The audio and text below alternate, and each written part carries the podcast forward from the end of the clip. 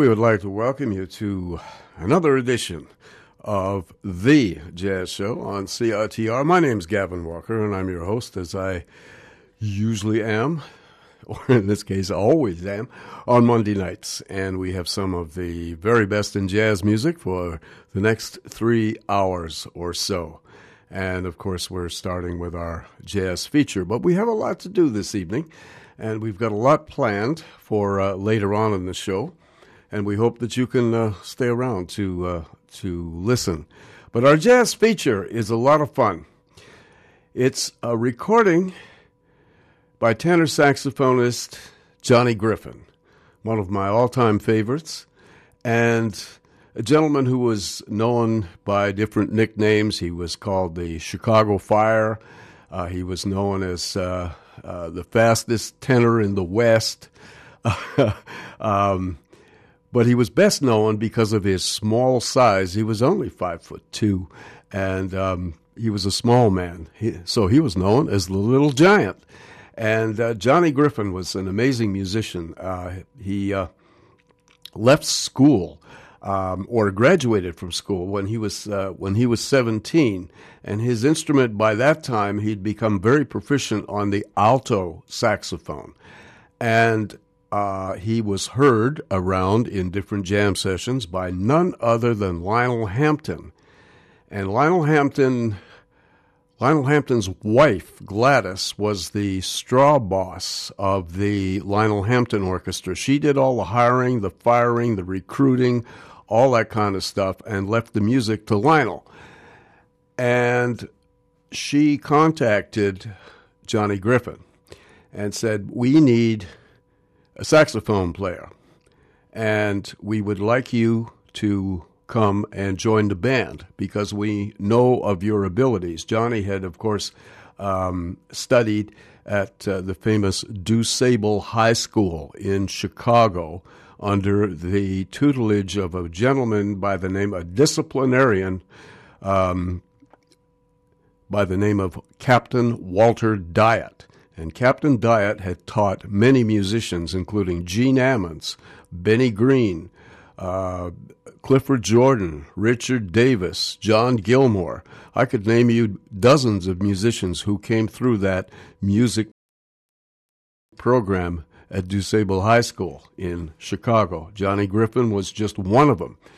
Anyway, uh, little Johnny was uh, uh, pretty excited about being asked to uh, join Lionel Hampton's band, so he showed up with his saxophone uh, and had a meeting with Mrs. Hampton.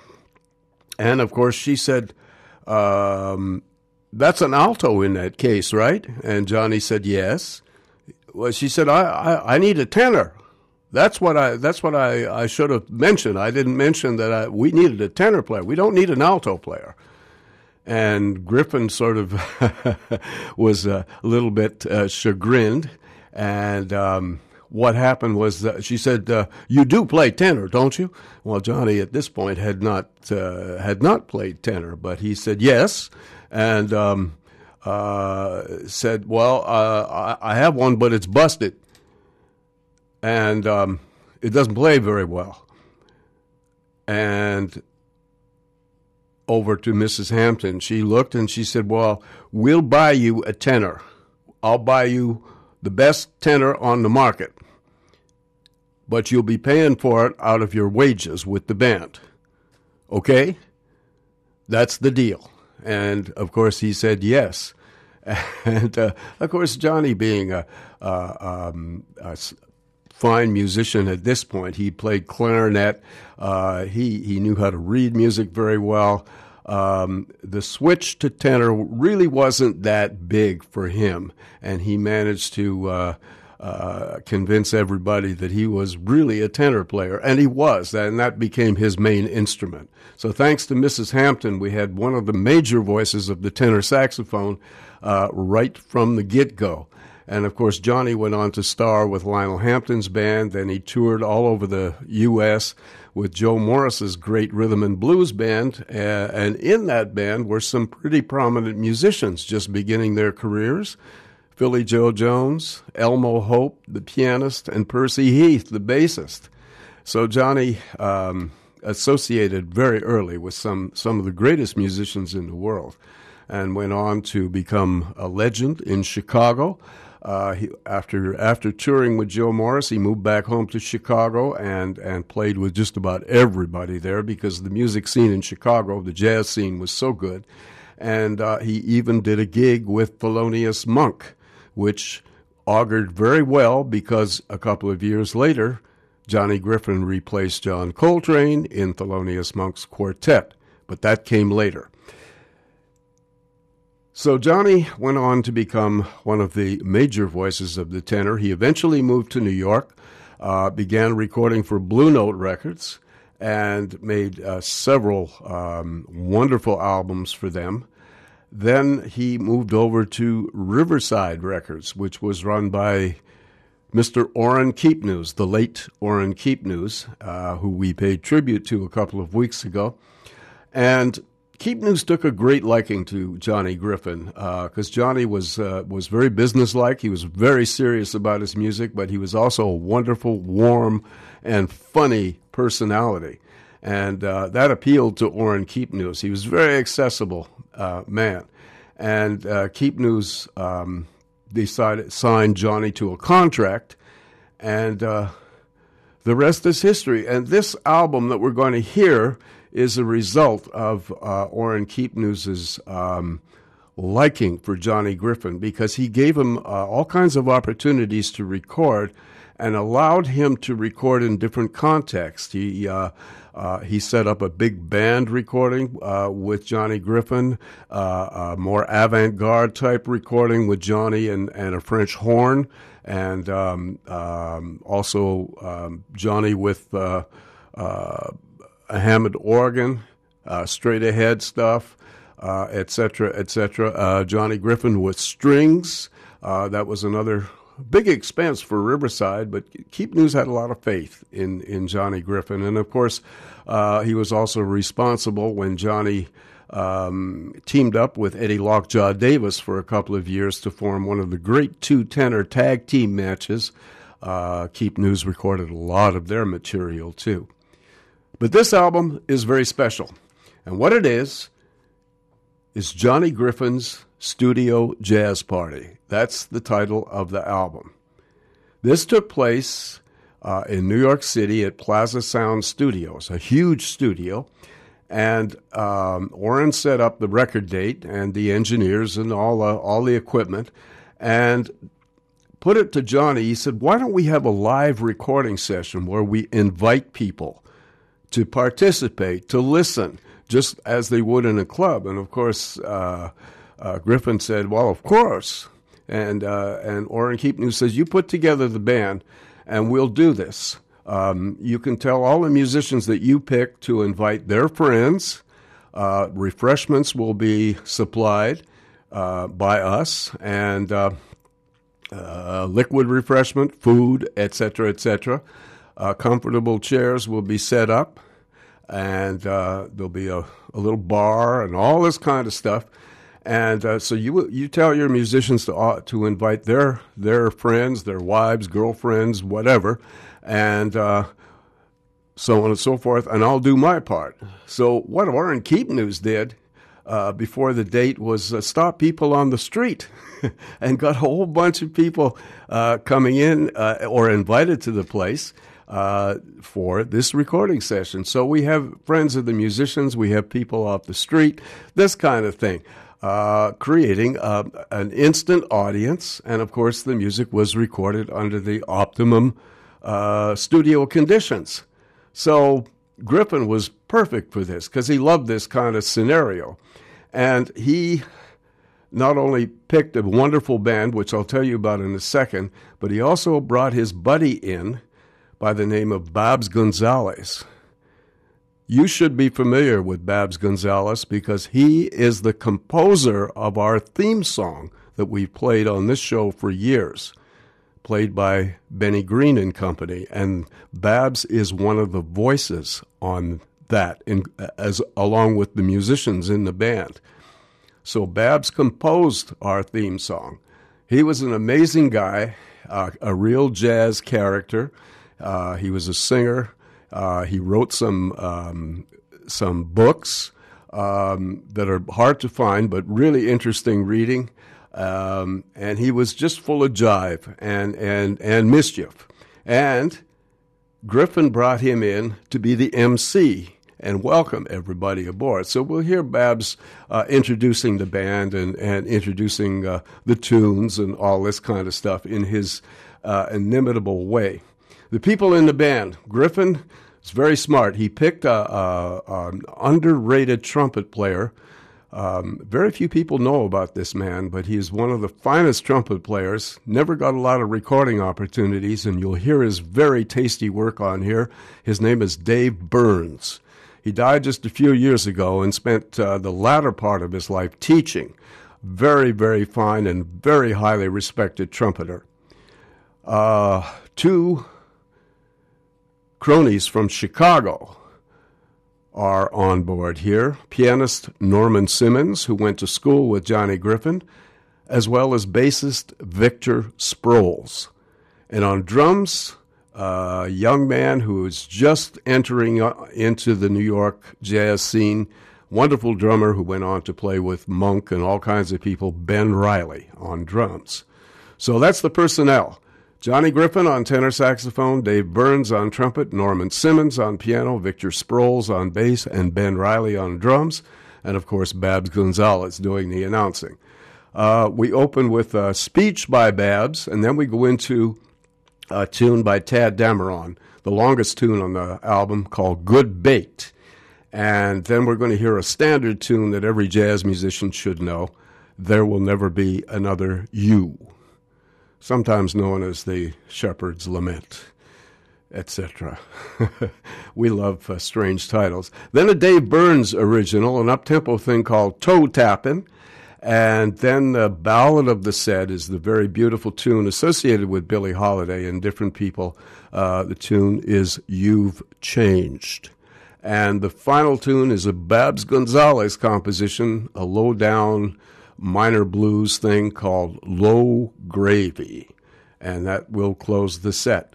So we take you to the Plaza Sound Studios in New York City, September 27th, 1960. Our jazz feature this evening Johnny Griffin's Jazz Studio Party. And here's Mr. Gonzales to introduce everybody and welcome you.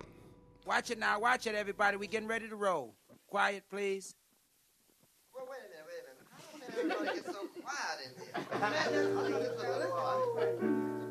Yeah, what kind of pot is this? Yeah.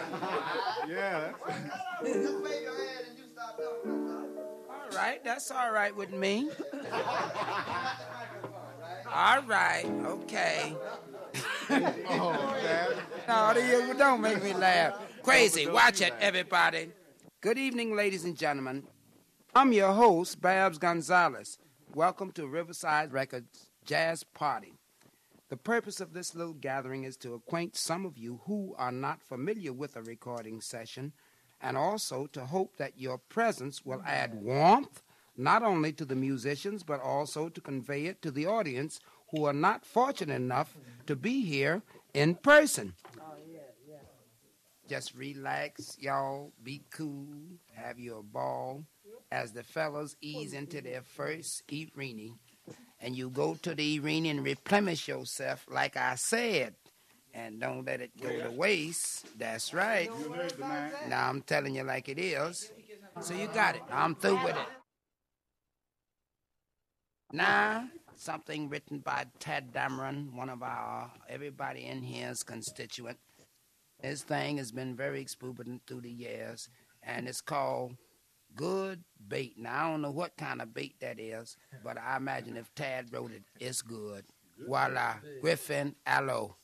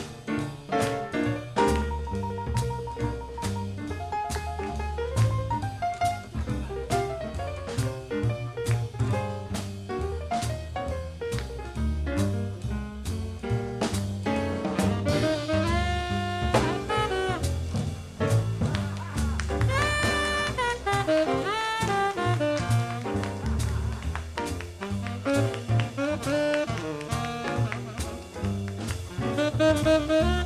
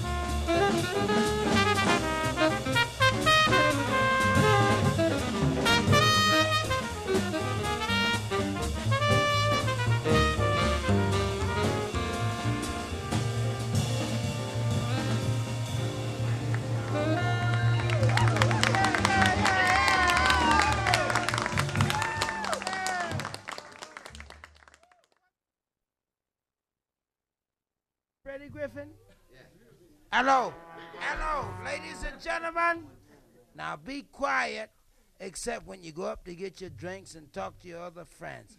Now here we go. Watch it. Griffin's gone. Watch it. He's counting it off. Y'all got it.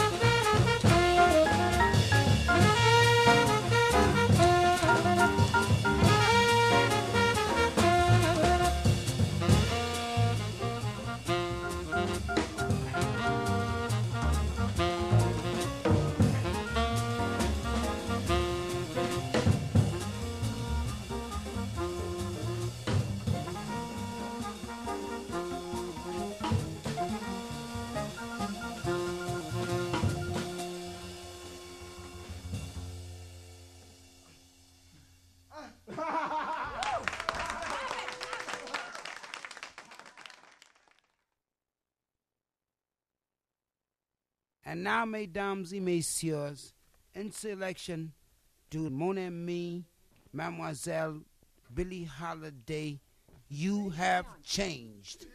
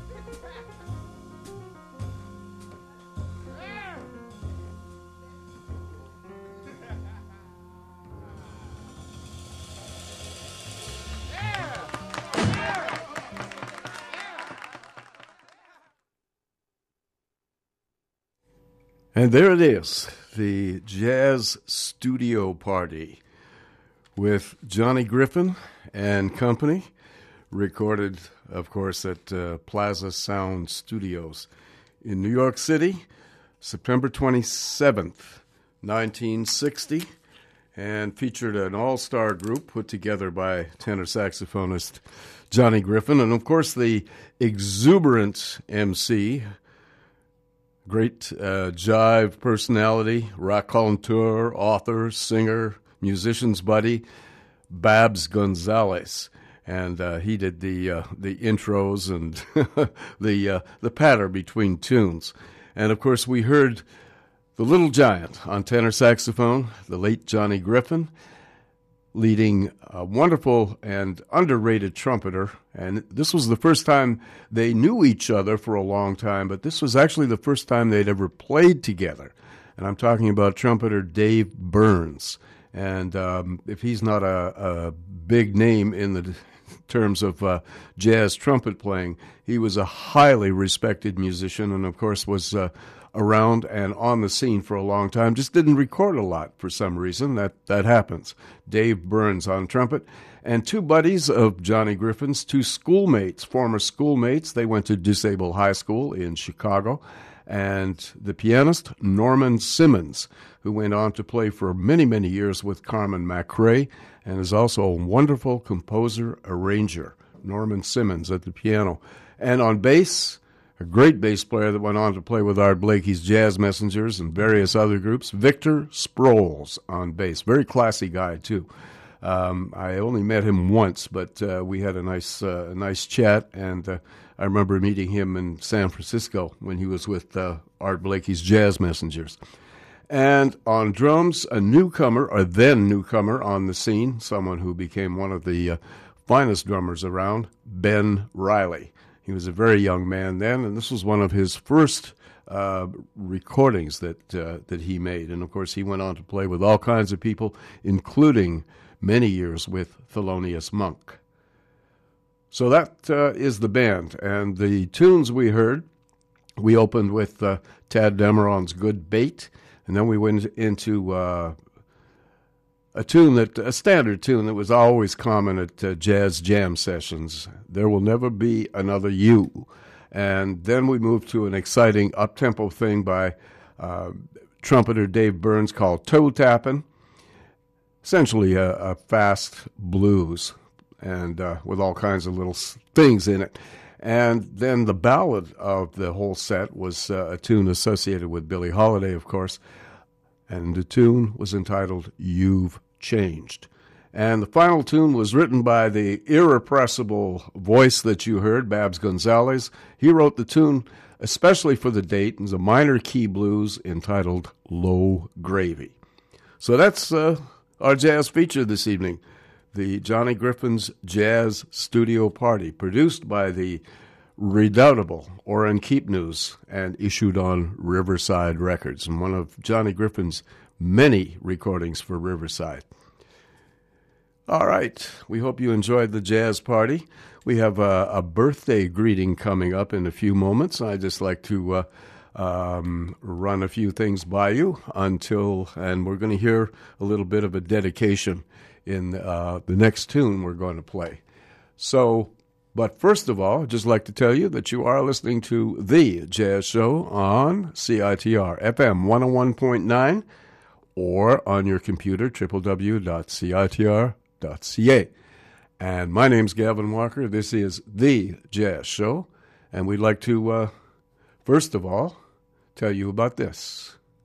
Yeah. Oh, man, who that is? Shout out Migo, shout out Zaytoven one time. BBC Bike Rave. Yeah.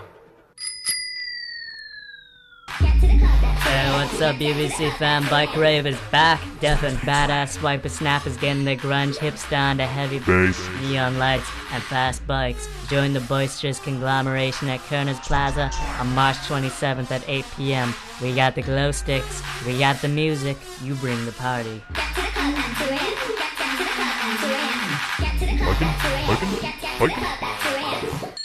Hey, I'm Christine. I work in the music department. Hi, my name is Natalie. The new media coordinator. Hey, it's uh, Rohit Joseph, sponsorship coordinator. Hi, this is Yusi, and I'm the outreach coordinator. This is Brenda, host of Peanut Butter and Jams on Thursdays. Nasher, the ad coordinator at CITR. My name is Robin Ellum. I'm the program manager. Hi, I'm Eric Coates, the student music executive. This is Costa, the news director. Hey, it's John, the production coordinator. Hey, this is Josh. I'm the digital submissions coordinator. I'm Nellie, host of The Cat's Pajams. This is Matt Granlund from Stranded, the Australian Canadian music and talk show. My name is Hugo. I'm the volunteer manager. Hey, I'm Jane. I'm the volunteer coordinator. Hey, it's Sarah Corden Lee from the CITR Music Department. This is Eleanor Waring, President of CITR Student Executive. From all of us at CITR, we would like to acknowledge and thank everyone who donated to this year's fund drive. With the help of listeners like you, we raised over $38,000. For this incredible generosity, we would like to say thank you. Thanks, you. Thank you for donating to Fund Drive. Thank you very much for your support. Uh, we love you guys. Take it easy. Thank you so much for donating to Fund Drive. Thank you. Your donation makes such a huge difference. Thank you so much for all your donations. Thank you very much. Thank you so much. Thank you so much for your support. Thank you all so much for your support. Thank you very much to everybody that donated for Fund Drive. Thank you. Thank you for your support. Thank you for supporting this year's fund drive. Thanks, guys, for volunteering and donating. Thank you so much for donating to CITR's fund drive this year. Thank you, thank you, thank you, thank you.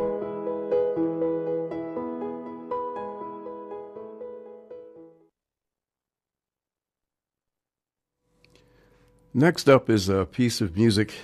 Well, we heard some musicians from the East Coast. We're going to hear some musicians from the West Coast, specifically Los Angeles. And one of the finest jazz bands uh, in existence was led by a bassist named Curtis Counce.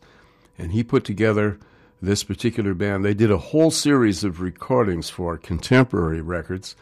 And these recordings are, are so good. Uh, West Coast jazz at this time, which was in the mid 50s, was kind of um, a lot of, some of it was just great. Some of it was kind of overwritten, overarranged, and um, kind of, you know, didn't uh, didn't have that, that, that drive and that kind of hunger that um, uh, New York jazz was happening. This band was an exception. And this band showed that the West Coasters could do it too. And uh, this band should have been recognized um, a lot more than it was. They eventually disbanded, but uh, they did play a lot of gigs around the uh, LA area and made um, a lot of recordings for contemporary records. And I maintain this is one of the finest bands, jazz groups ever to come out of Los Angeles, led by bassist Curtis Counce, who was originally from Kansas City, Missouri. He put together a band with Jack Sheldon on trumpet, who was still alive and well, one of the, great characters in jazz and one of the finest trumpet players. And he wrote this piece that we're going to hear. On tenor saxophone, one of my all time favorites, and someone I got to know very well, the late, great Harold Land. And on piano, uh, a gentleman who departed far too soon. And uh, unfortunately, drugs were involved, and we lost Carl Perkins. And Carl Perkins was one of the most promising piano players ever to emerge on the jazz scene. Uh, Miles Davis was interested in hiring him, and he had all kinds of opportunities. And unfortunately, uh, drugs took over, and he died of an overdose in 1958, much to the um, unhappiness of everyone losing a musician of that caliber. So Carl Perkins on piano and the great Frank Butler on drums. So this was the Curtis Counce Quintet. I'd like to dedicate this piece to a very special lady who is celebrating a birthday this week, and she also contributed to this show specifically for the fund drive. So I dedicate this and happy birthday to Sarah. This is the title this is the title of the tune as well, written by Jack Sheldon. That's what it's called. Sarah.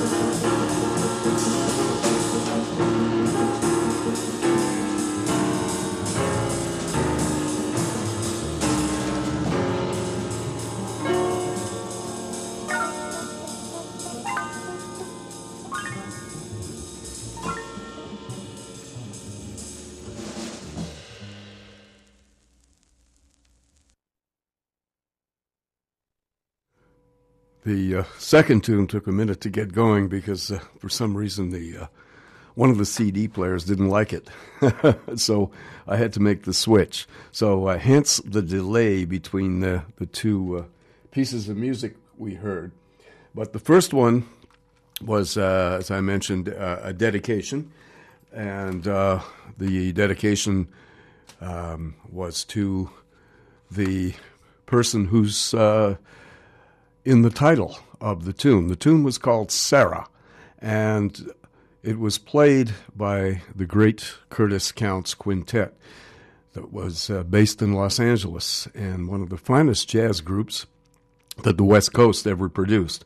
And uh, that included, of course, the bassist and leader, Curtis Counce, uh, along with the great and still alive, very much alive, Jack Sheldon on trumpet, Harold Land on tenor saxophone, Carl Perkins on piano, and Frank Butler on drums. And that was Jack Sheldon's composition, uh, kind of a slow, moody blues entitled Sarah. The second tune, the one we had uh, a little bit of difficulty getting going, once it finally got going in a different CD player, we got off with a composition by the inventive pianist Jaki Byard.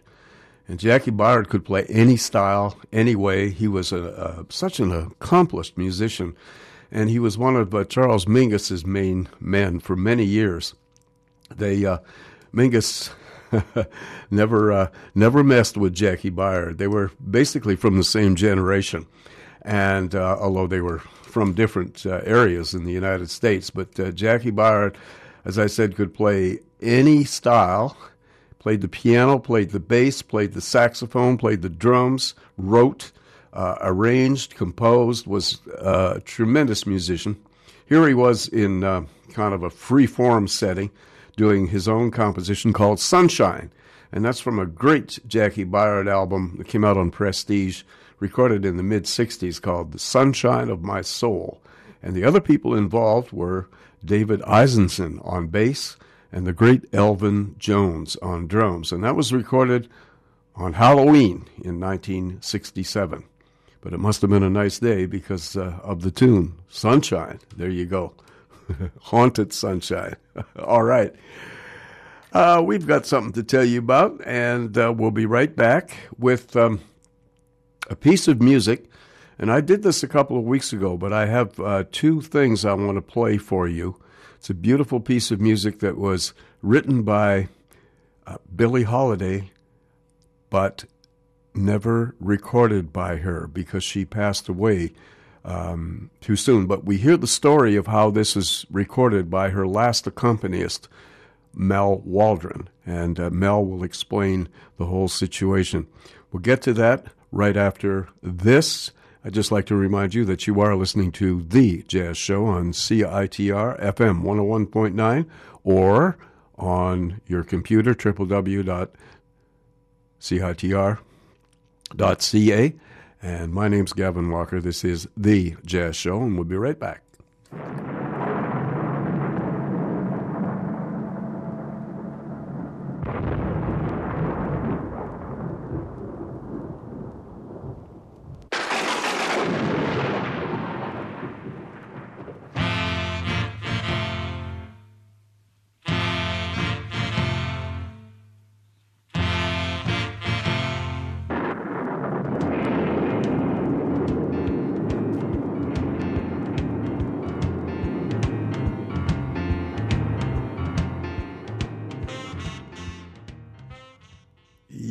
Do have a bit of weather for you. And, uh, well, kind of got rainy today. It started out pretty good and then turned to rain. Uh, rain um, is supposed to end after midnight tonight. Then it's going to be merely cloudy with some scattered off and on showers with a low of 7. Tomorrow is a mix of sun and cloud in the morning and then cloudy with a 40% chance of um, showers later on in the day with a low of 7 and a high of 12. Wednesday uh, looks cloudy with a 70% chance of a shower, low of 7, high of 10. Thursday is not much better, but a little bit. Uh, cloudy with a 70%, uh, cloudy with a 40% chance of a shower, low of 7, high of 14, getting warm. Uh, Friday is merely cloudy with a low of 9, high of 14. Saturday uh, is a mix of sun and cloud with um, maybe some scattered showers around with a low of 8 and a high of 14.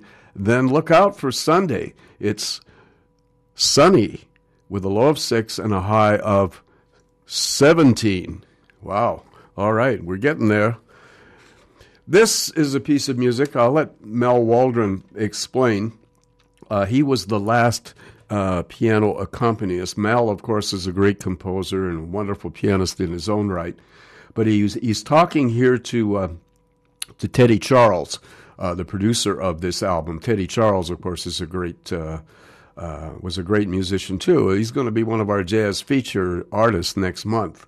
Um, anyway, Mal is chatting with uh, Teddy about this particular song, and uh, the song is called "Left Alone." And Mal will tell you uh, how he um, remembers Billie Holiday. It's about a it's uh, just a short conversation, but it's it's very interesting. Then we're going to hear Mal play the tune instrumentally uh, with his trio with uh, Julian Euell on bass and Al Dreares on drums, and they're going to play uh, an instrumental version of the tune Left Alone. Then I'm going to follow that with the words to the song sung by Abbey Lincoln, and a whole group of musicians uh, will just segue right into that after that. And I'll tell you uh, uh, all the musicians on there um, after we hear the uh, the both pieces. But we begin with the uh, conversation first with um, Mal Waldron and Teddy Charles, and he talks about Billie. Well, Mal, I know that you are very serious about your past association with the great Billie Holiday. That association has a lot to do with this album and also your music in general. Would you care to discuss that? Well, naturally playing behind a singer like Billie, I got a, I received a lot of influence from her way of singing. I've always wanted to play for her, and she helped my phrasing so much because uh, she made me so aware of words, so that I would uh, try to study the lyrics of a tune before I try to play it. Like, for instance, the numbers on the album that we're doing now, the you don't know what love is. I'm very aware of the words, and I, I try to bring that out when I'm playing the melody. She helped me along those lines. And of course, the tune that uh, she wrote the lyrics of, I feel very close to that because uh, I was there when she got them together. We were on a plane going to San Francisco, and we had about seven hours to kill. You know, nothing to do on the plane but just sleep or talk. So she decided she wanted to do a tune and she wanted it to be about her life. Probably be a good idea to put the uh, lyrics in the uh, liner notes. Yeah, I'd like uh, to do that. I, I would see like that. to I was very impressed with myself. Uh, it's a tune that I feel that uh, I'd like the, the public to hear. She felt she wanted it to be the story of her life, pretty much. You know. Uh, this, this is going back a bit, but I wonder when you first heard Billie. I was well years ago. I, I guess about twelve years ago. I wasn't playing music at all then, and uh, of course I never knew I'd end up playing piano for her. What was your reaction when you finally did? Well, kind of. Uh, I was a little bit in awe of her, naturally. I remember. Yeah. I remember how excited yeah, you were about couple it. nerve-wracking first uh, appearances. blame you, but uh, she was so relaxed and such a warm person that uh, after a while I just felt that she was like my sister. You know, she very close to the family. She was godmother for my baby. Oh, is that right? And uh, we just got so close through the years. I was with her about two and a half years. Oh, I just felt very, very relaxed with her at the end. Anything else you'd like to say? Well, I've uh, I always wanted to dedicate an album to Billie. In fact, uh, we did one before for Lady. We did uh, all the tunes associated with Lady, and I did a couple of the arrangements and played on the date. But uh, after she died, there was such a, a rash of that type of thing that I was a little afraid to do it because it seemed to be like jumping on the bandwagon. Mm-hmm. But uh, now enough time has passed, so I, I feel uh, uh, I know I should dedicate an album to her, and, and I want to, and I feel that that uh, now it enough time has elapsed so that I can uh, do the album without the feeling that I'm you know trying to cash in that kind of uh, business.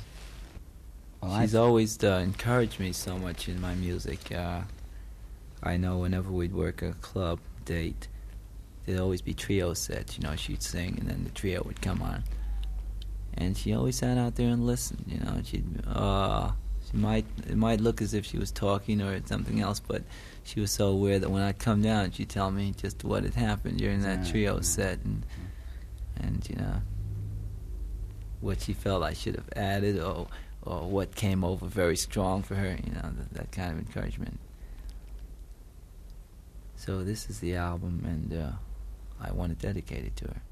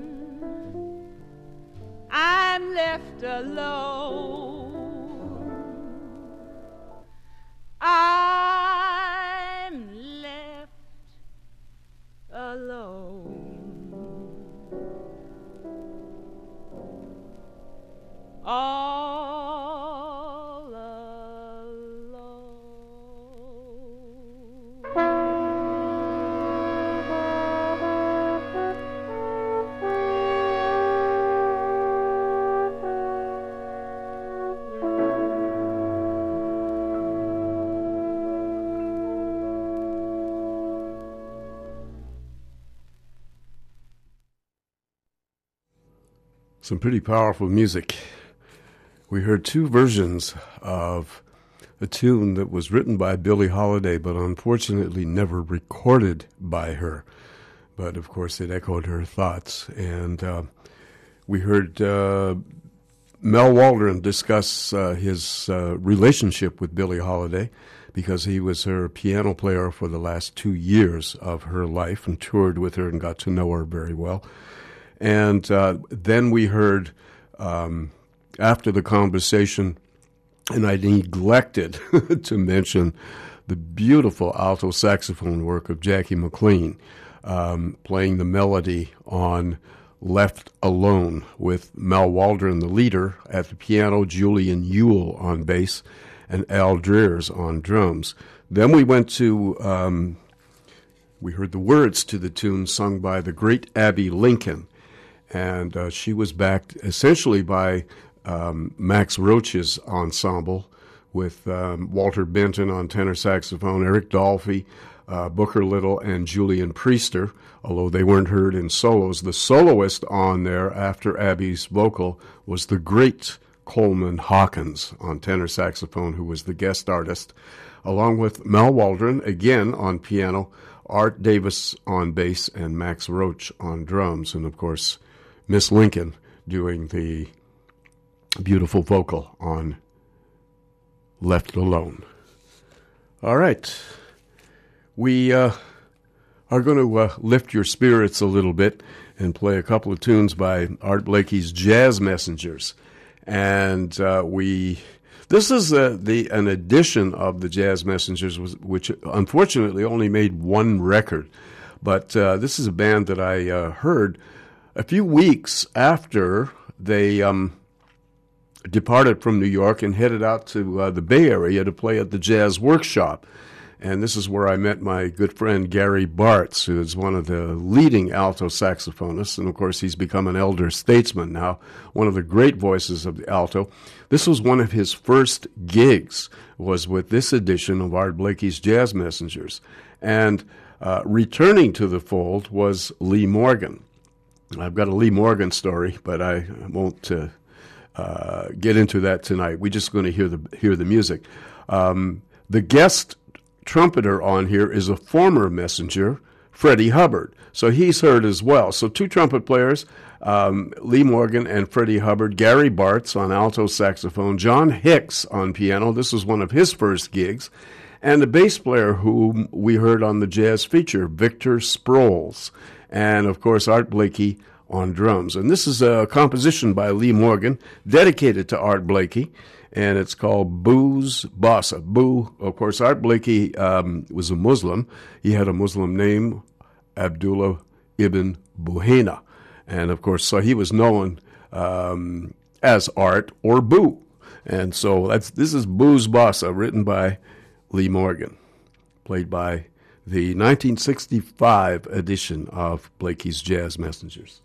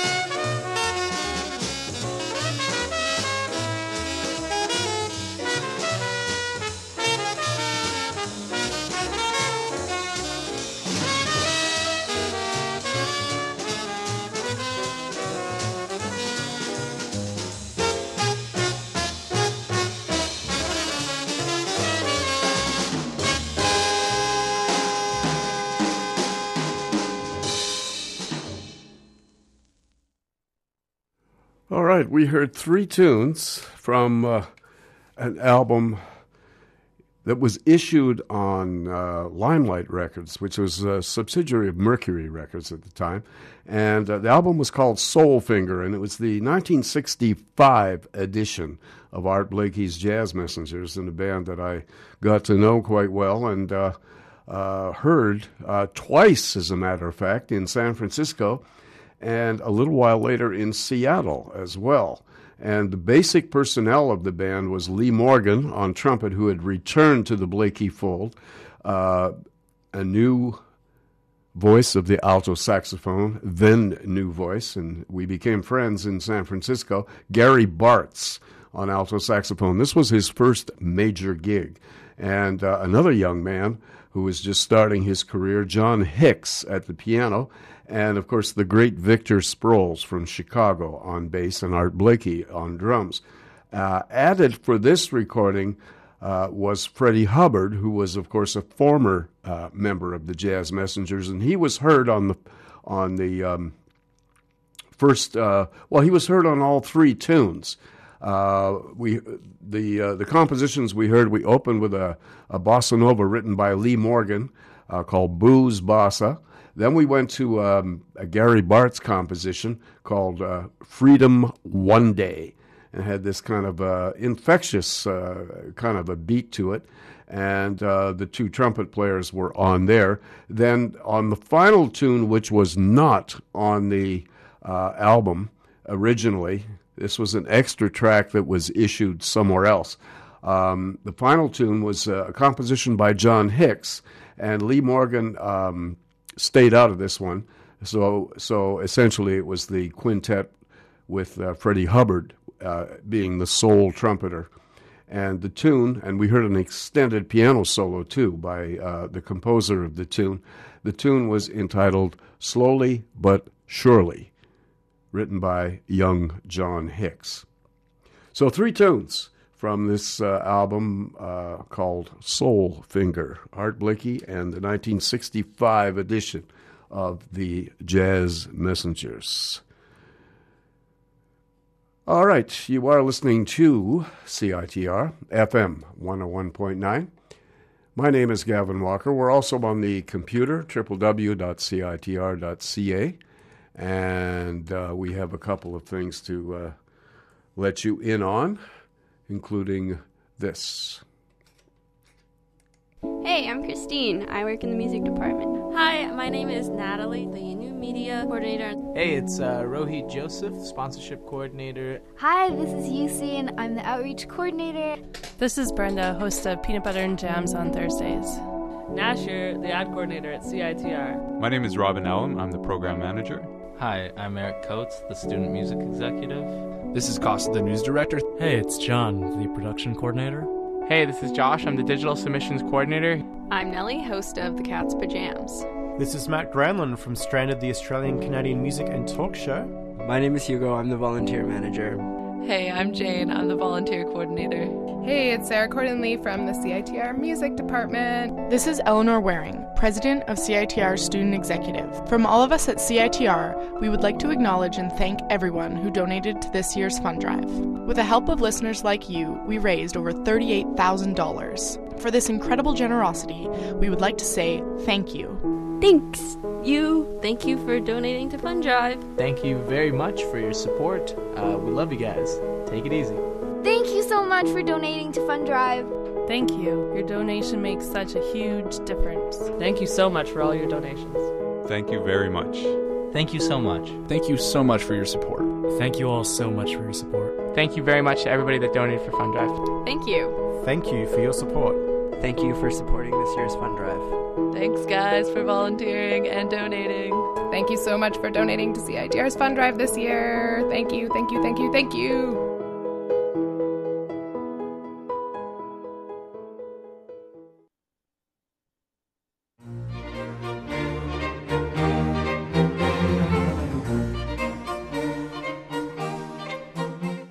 For a taste of the classics with a twist, Join me, Marguerite, with Classical Chaos Sunday mornings starting at 9, right here on CITR 101.9 FM, Vancouver, Canada.